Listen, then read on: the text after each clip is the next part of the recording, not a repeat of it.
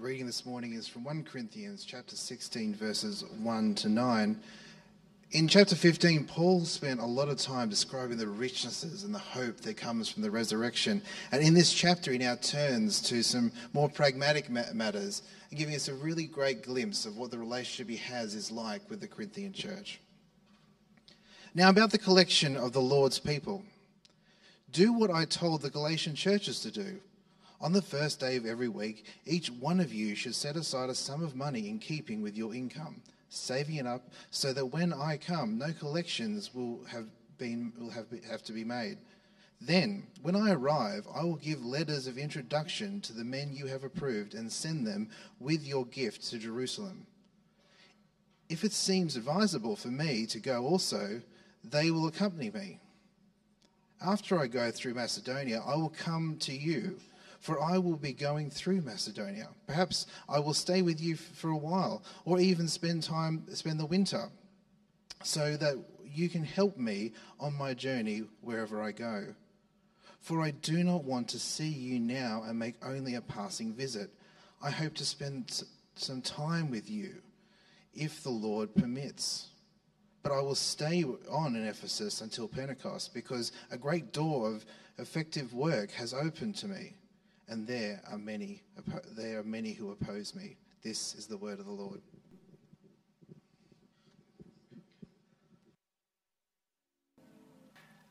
Uh, three years ago in 2019, Peter Tasker was the uh, acting rector, and um, he kicked us off in a series in uh, 1 Corinthians. And we've been dipping in and out of that book now for three years. And today's a momentous day. We're going to finish that book.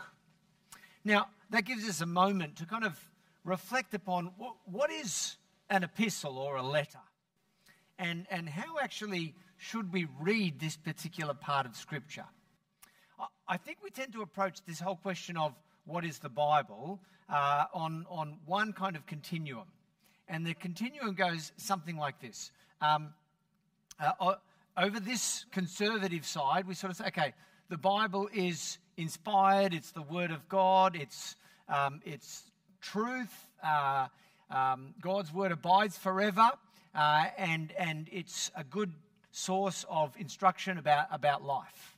Uh, on the other side, we might kind of call this the more progressive or liberal side. It's sort of like, oh, it's inspiring and um, it's uh, traditional um, stories that kind of have accumulated wisdom um, and uh, there's, there's truths that have kind of stood the test of time, but these truths are kind of perhaps more metaphorical rather than literal. Well, we would tend to be more down this end of the spectrum as an evangelical church, although we're not perhaps right at the fundamentalist end. Um, and we tend to use scripture a little bit like you might use the Encyclopedia Britannica at home, where you kind of go and have a look at the shelf and you sort of say, oh, hang on a sec, uh, what's the deal on this topic or this topic, right? Or, or perhaps like a lawyer uses uh, their case study books of law. You know, so what does the Bible say about divorce? What does the Bible say about one Christian taking another Christian to court? And if you wanted to know answers to those type of questions, well, you go to the book of 1 Corinthians. Or what are the spiritual gifts? Um, and, and again, you would go to 1 Corinthians if you were exploring these sorts of questions. Well, I want to say to you, that's not bad. It's certainly better than kind of the mythological approach to the Bible. But I think, um, sorry, it doesn't work when I use this. I'm just going to say next slide. Uh, I think a better approach would be to be conscious that Paul is writing a letter and he's writing it as a particular person who knows another group of people that he's writing to, and he's writing it at a, a specific moment in history. You see, Paul actually planted the church in Corinth. He, um, he was in Corinth on his second missionary journey, and he stayed there for about a year and a half. Next slide. And um, he uh, will know all the members of that congregation. Uh, he's the founding pastor. And whilst he's been on this third missionary journey, he's hearing some feedback about things that are happening in Corinth that he's not happy with. There's some problems there, and he wants to deal with those. In the meantime, some people have come from the church at Corinth across to Ephesus, and they've kind of said, Paul, what do you think about this? What do you think about this? Is this right? Is this right? What do we do? And so there's a number of questions questions about communion, questions about divorce and marriage, um, singleness, um, questions about eating meat sacrificed to idols, questions about the resurrection. And so Paul continues to be the apostle from a distance who exercised his apostleship through writing letters. Now, I find that kind of fascinating, right? Because we've just had a couple of years where some of my ministry has been exercised through the internet and through emails. And so maybe there's actually a bit of a precedent for that, more so than what we uh, appreciate. Anyway, uh, here's Paul, next slide. Uh, and we're going to jump into chapter 16. And it's a little bit like, you know how you've got a structure and then at the end you just kind of chuck in all of these leftovers. Um, that's what's kind of happening in chapter 16. It's a mixed bag. And we just read it out, right? And initially, Paul talks about finances. Do what I told the Galatian church to do. He's not just picking on the Corinthians, it seems to be a pattern of Paul to talk about finances. And in particular, he's raising a collection for Jerusalem. Um, and he says, set aside uh, a particular amount of money. So, next slide. Uh, let me highlight a couple of things. Firstly, the reality of churches in the first century and in the 21st century and in every century in between is that we have financial responsibilities. We have to pay the power bill, we have wages to pay, and we have obligations beyond the local church. And so, talking about finances is something that Paul does in lots of his letters. It just kind of comes up in the course of his ministry. I think sometimes we can kind of think, oh, church is spiritual, right? And, and so we've got to deal with, you know, sin and grace and forgiveness. And, and, and then every year, maybe we've got to have an awkward money talk and then we can get back to our kind of core business. Well, that's not how Paul views money. It's a matter of Christian discipleship and it turns up not infrequently in his conversation. Secondly, I want you to notice that Paul affirms the pattern of tithing. If you've come to church for a while, you'll know there's a debate amongst Christians about tithing. Is it this Old Testament pattern or does it apply in the New Testament as well?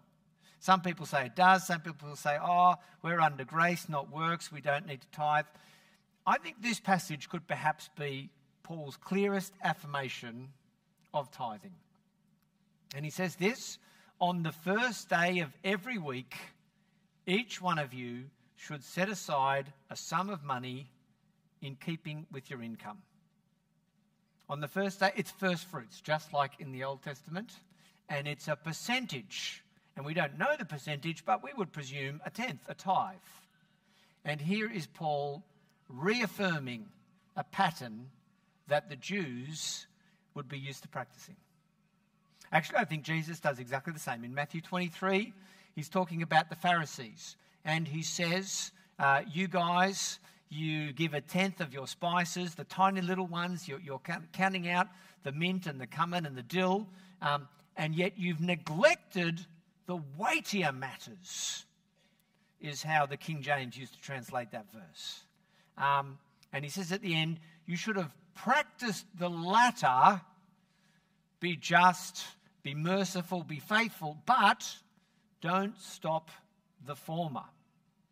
Jesus also assumes that the ongoing practice of tithing ought to be done by the Pharisees, by the New Testament Christians. I mean, uh, he says in Mark 7, for instance, you know, the food laws are going to come to an end. And here Jesus is in the realm of tithing, and he doesn't say it's going to end, he actually affirms that you should continue this practice. So, friends, there's an encouragement to you. I trust that you are giving your first fruits to God and that you are setting aside an amount in account in relationship to your income. And for those of the, you that are, thank you. And uh, of recent, uh, after the warden spoke, we've been meeting budget again, and that's fantastic. All right, the third thing we notice here about what Paul says about money is that he's having a collection for somewhere else. Churches have a responsibility not just for their own internal matters, but actually for other churches, for the poor, and for mission elsewhere. And so, again, I just want to affirm that as a pattern that you ought to be practicing. Uh, are you giving to God's work beyond the reach of Dapto Anglican Church? Uh, we don't necessarily give out of our centralized money. Um, we assume that you will give your free will offerings over and above your tithes. I do. Uh, and so let me commend that to you. All right, so Paul says something about money, and then he transitions to questions of timing. Uh, he's actually in Ephesus, and the Corinthians know he's coming, but he hasn't turned up yet. And this is what Paul says After I travel through Macedonia, I will come to you, for I will be going through Macedonia. He could have sailed across, but he says, No, I'm walking the long way around the top because there's a bunch of churches up there. Um, perhaps I will stay with you for a while, or I might even stay the winter in Macedonia. He's not sure yet. So you can help me on my journey. For I don't want to see you now and make only a passing visit. I hope to spend some time with you. Uh, next slide. Uh, if the Lord permits. Fascinating, isn't it? And why is he staying in Ephesus? Because a great door for effective work has opened to him. What strikes me about that little paragraph is just kind of the tentativeness of Paul's plans. I'm hoping, I'm planning, if the Lord opens. Next slide. There's just something, uh, it's not fixed, it's fluid. And, and Paul appears to be waiting for whether or not God's going to open a door. So Paul is in, here's a map for you, just to help you out. He's in Ephesus, which is in modern day Turkey, and he says, See, I'm going to walk around the top through Macedonia, which we would call modern day Greece, although my son in law is a Masso, and he's going to tell you, No, no, no, that's still Macedonia, the Greeks stole it. Um, uh, and then he's going to walk down the coast into Corinth and across to Athens. Right? So that's where Paul's going. Next slide. Um, I'm struck by this fluidity of Paul's plans. And I think why that unsettles me is because we love structure and certainty and plans. We said we're going to do this, so let's do it. And we've got something booked in and something locked in, and our minds are set on that and we think that that's the result of good organization and good planning. There's a saying, you know, uh, don't make your plans and ask God to bless them. Have a look at what God's blessing and adjust your plans. And I think the latter is closer to what Paul does. And perhaps the former is more what we like. Next slide. Um, we tend to love things being fixed and certain and structured. Uh, I, I said about uh, a month or two ago that we were considering opening a fruit and veg uh, co op up because lots of people are struggling uh, with costs of living going up. And there will be people in West Dapto who will have the mortgage blues. And so we thought this would be a great opportunity for us to kind of engage uh, with a segment of the community. Uh, and we looked around and we discovered some other churches are doing this. We thought, cool, this could work. We've since gone and talked to a number of grocers, one face to face. We've rung lots of them up. Um, I won't tell you the names of the grocers, um, but they're, they're biggest places around town. And none of them have gotten back to us. It's kind of frustrating. And there's a part of me that kind of thinks, oh, this is, this is not a good look. I'm going to stand up in front of church and, and I've floated an idea and now I'm going to have to say, oh, we can't pull it off, I'm sorry. The larger part of me says, actually, if God isn't opening this door, then I take it as good an idea as it might seem to me, maybe it's not the right time and God's going to open up another opportunity. Guidance is complex, isn't it? Let me make it a bit more complex for you. Next slide. Uh, because what Paul actually does is he finally makes it around to Corinth, and it's an awkward, difficult visit. He later calls it a painful visit. There's a breakdown in relationship, a misunderstanding that persists after Paul leaves. And he needs to write another letter and go back again to try and heal and mend the broken relationships. And often we think to ourselves, oh, God was in this because it went well. But here we have an instance of God wanting Paul to go and minister in Corinth, and yet the initial response to that is difficult. So, if you find discerning God's will a challenge, you're not alone. It's a complex business. But be open, be tentative in your plans, look for what God's doing, and don't even assume that just because it's a challenge, perhaps God's not somewhere in it still. All right, so Paul says something about his timing. Uh, then we jump to another section, kind of like a, a transition again, that's quite common at the end of uh, pretty much all of Paul's uh, visits, uh, letters, sorry. Next slide. Um, and I won't read it to you, read it at home this afternoon. But uh, he says, you know, look, I, I want to come, I can't get there yet. Instead, I'm going to send Timothy. Uh, Timothy's kind of like, you know, his uh, favorite son in ministry. He's also saying, oh, I think I'll send Apollos. That's kind of interesting because Apollos is one of the people that some people follow. Uh, that's one of the problems in the church. There's factionalism. I like Apollos. I like Peter. I like Paul. Uh, I, w- I want to follow their teaching and their leadership. Um, but Paul's prepared to send Apollos back. Um, and now we meet some other people. Stephanas. Stephanas is probably the person who's bringing the questions. Paul, what do you think about divorce? What do you think about what we should do at communion? What do you think about uh, the resurrection? Um, and he is one of the first converts in what we would now call Greece. Next slide. And we read a little bit more about Stephanas, Fortunatus, and Achaicus, because when they arrive, they, they travel around and visit Paul, or they travel across the sea, we don't know which way. Um, they refresh Paul's spirit as he hears about the ministry that's happening.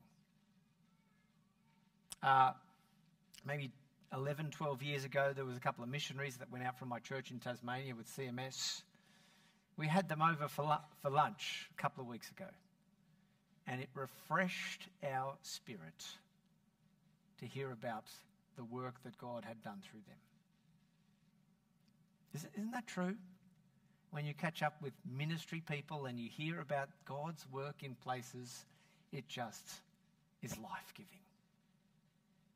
Well, Paul experiences that. And I think we're, uh, sorry, the last line too, the churches in the province of Asia, so what we would call Turkey, there's a whole swag of churches there. They're all sending their greetings to this church in Corinth. So I think what we're learning here is that ministry is about growing people. It's about people, next slide, who are becoming more and more disciples of Jesus, making other disciples. Now, you could be mistaken for thinking ministry is actually about other things. Because when you read 1 Corinthians, it sounds like it's about getting details of communion right, it's about working messy stuff out about spiritual gifts, it's about, um, you know, how do we pay the bills? It's about um, uh, should people be going to court? What do we do about unbelievers? Uh, yes, there's all these theological and practical discussions and debates and things that need to be kind of ironed out. But at the end of the day, the purpose of all of that activity is to make disciples who make disciples. And you know what? I think 21st century churches are even more at risk of getting distracted from our core purpose. You know, we've got a forecourt out there that we're doing some works on. And when that's finished, what are we going to do about our cafe?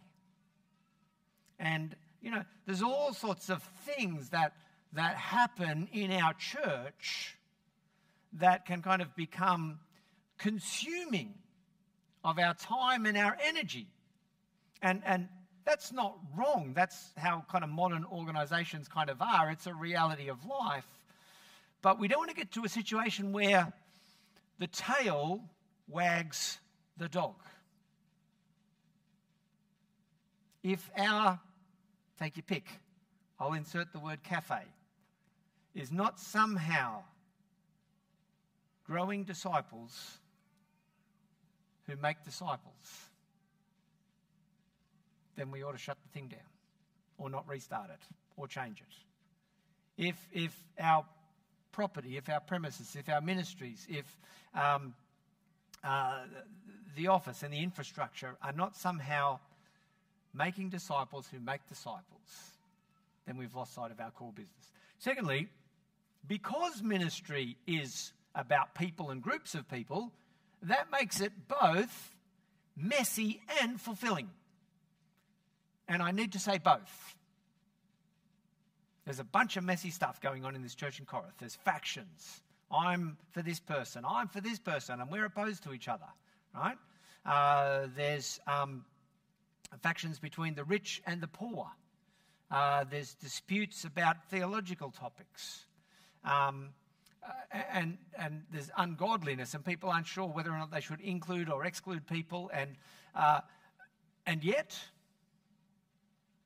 there's something about being part of the body of Christ that when you experience that sense of oneness, of togetherness, of, of you have some kind of baseline assumptions and uh, a, a future direction that you share, that you're heading towards, when you experience that, you kind of go, yeah, this is substantial. And lots of other things are fluff, bubble and froth. Church will inevitably have elements of both. And we sense that as we read Paul's letter. And lastly, the kingdom extends beyond the local church. Paul is raising a collection for Jerusalem. The saints over in Asia are sending their greetings. And so, whatever we're doing here in Dapto is great, the kingdom doesn't stop at the end of our postcode. Uh, we ought to be, at times, sending our greetings and sharing in ministry and celebrating with the successes of churches up the road and down the road and across the seas, and um, because the kingdom is bigger and we're part of something bigger than just us and what we happen to be doing here. All right, next slide. Um, so I, I think that kind of wraps up the book of Corinthians, and I just want to spend a few minutes just kind of giving my reflections about the entire letter that Paul writes. Because it's been three years, right? I'm sure you can't remember all of it. Um, so here's a few reflections for me. Next slide. First one is, and I was reading a book this week by um, a guy called um, McAlpine. I think he won Christian Book of the Year last year. Uh, and he says this He says, 21st century Christians tend to approach life as if somehow I define myself, I understand myself as a Christian husband, a Christian wife, a Christian parent. I'm, a, I'm being a Christian in my workplace. Uh, wherever it is, I'm kind of seeking to follow Jesus. So it's definitely Christian, right? Somehow the church is meant to add value to my calling as a Christian. You know? So if the church is not helping me be a better dad or us be a better family or me be a more godly person in my workplace, then, well, maybe I better come a bit less or give a bit less or uh, think about joining another one that is going to add more value to my life. Right? This was kind of McAlpine's point. And I, I, my response is not unfair, but I'm not sure we want to limit that observation to 21st century Christians. We could actually use that very lens of thinking about what's going wrong in Corinth. Next slide. And what do we see? People are saying, I prefer the teaching of this guy. No, this guy. No, this guy. You know, we're closer to God because his teaching is better. And there's other people who are saying, oh, I'm free. I've been freed by Christ, and, and part of that is I can sin and I'll be forgiven. And still, other people are saying, Well, I've got rights as a Christian. I can eat this meat, and his theology is incorrect. So if he's offended, that's his business, but it's got nothing to do with me. I'm doing what, what, what is theologically correct, and, and I'm within my rights to do this. And still, other people are um, coming to communion, and uh, it's kind of like a, almost, um, you know, a drinking session over here, and these people are going home hungry. Uh, in Corinthians, 1 Corinthians 12 and 14, my spiritual gifts are better than yours. I, have got the higher gifts. Uh, and my gifts are about me uh, expressing my spirituality. And as we saw in the last couple of weeks, there's a sense in which, oh, well, if the resurrection isn't happening, that frees me up, that liberates me to eat and drink and to enjoy. And Paul is pushing against all of that. I define the church through the lens of my experience and how it impacts me. And he says they're wrong every time. Next slide. So instead, he says, it's not about which teacher you prefer. Actually, we're united in Christ. And in some ways, it's not that Jesus is a more impressive rhetorician than Apollos or because Jesus' message is Christ crucified. And in the first century, that's an embarrassing message. It's a shame filled message. It's a foolish message, Paul says. So don't get excited because somehow uh, you're hanging out with the smarter, on trend intellectual movement of the day. And he also says, yes, you, you are in some sense free, but in other senses you're not. Actually, you are not your own. You were bought at a price. Therefore, don't sin with your body. You have obligations to Jesus because he has bought you. That's 1 Corinthians 6. Or uh, use your freedoms to love and to serve. Rights are not things you pursue, they are not things you claim, they are things you, are, you forego so that you can serve others. And your gifts are not given for your self expression or your self actualization. Your gifts are given for your body so that they might grow to maturity and the sense of where your life is heading has been framed by Jesus' resurrection and his lordship and his coming again.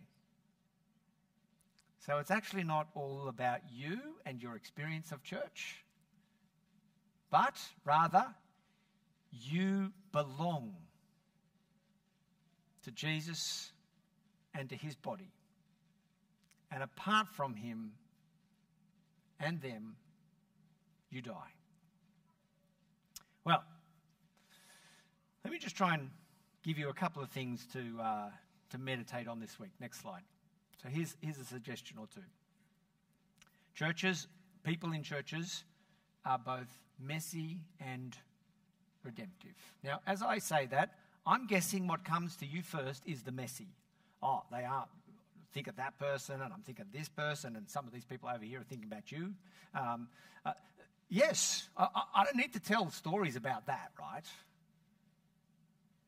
But I also want to tell you, uh, I'm in a funny stage of life at the moment where probably I spend more time and maybe have closer friendships with non Christians at the moment than I do with Christians. Uh, and you know what? Their lives are messy. Uh, and there is not this sense of hope. There is not this undergirding sense of values.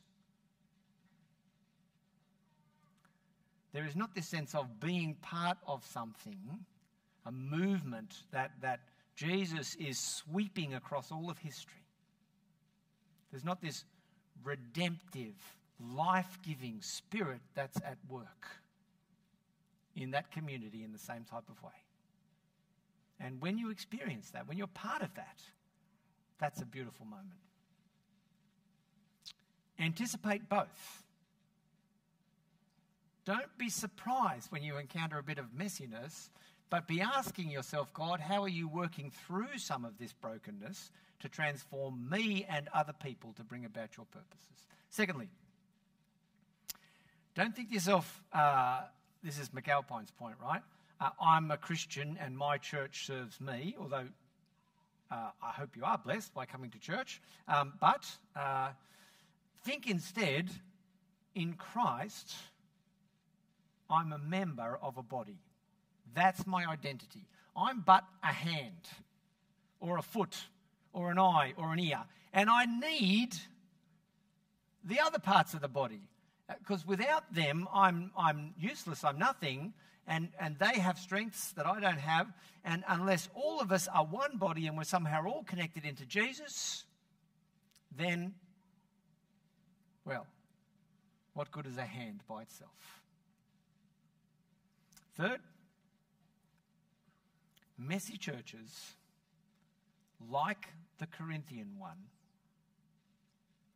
are God's chosen vehicle for reaching cities. Isn't that kind of scary? What's God's plan to reach Corinth? It's this church with factions, with tribalism, with ungodliness.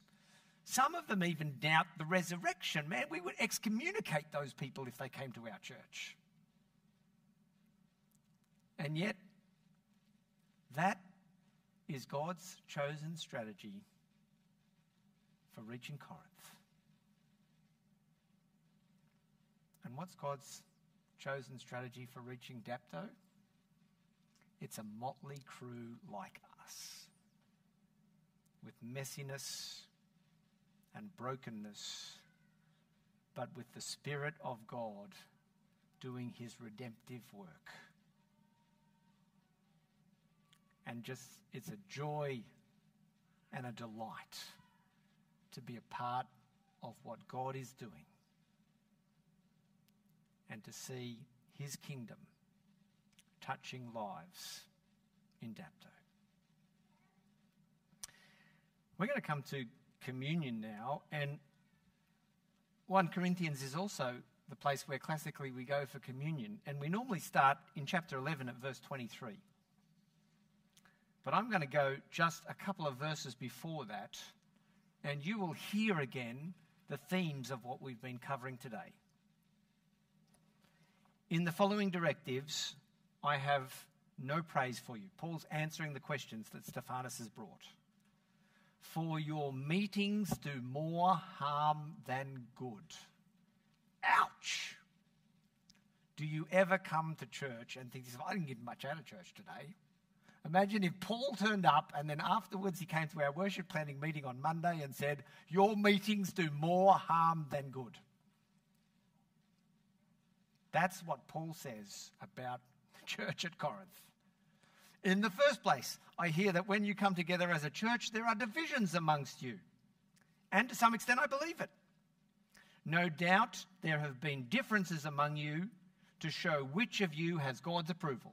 So some factions are saying we're more godly than what you are because of whatever reasons. So then, when you come together and you think you're having communion, it's actually not the Lord's Supper that you eat. For when you are eating, some of you go ahead with your own private suppers. As a result, one person remains hungry and another gets drunk. That's what's happening after their communion. The poor people go home hungry, and some of the rich people go home drunk. Don't you have homes to eat in, or do you despise the church of God by humiliating those who have nothing? You're rubbing salt into the wounds. The poor go home hungry after church, having watched you get drunk. Shall I praise you in this? Certainly not in this matter. Churches can be messy and broken places. And before we come to communion, it's a good time to repent. The Corinthians had to. Paul says that in chapter 10. And so I'm going to invite us to do that now. Well, we've just heard what, whatever's going on at Corinth, and it sounds awful. Um, but we're also conscious that there's some messiness and brokenness in our church, and there's some messiness and brokenness in our hearts. There are times where we speak and act, somehow seeking to prove that we have more of God's approval than what other people do. That we're more spiritual or more theological. There are occasions where some of us go home hungry and others go home having been gluttons. God, for these sins, we repent. We want to ask that your life giving spirit would come and work in each of us and would transform us from the inside out. Change our desires. Refresh us, renew us. We do want to be people who give up our rights so that we can serve and bless others. We want to be people who, despite whatever we can see as an eye, we want to celebrate what the ear hears and where the foot walks and what the hand serves. Make us a body that is one in spirit and one in Christ. And we pray this for your glory. Amen.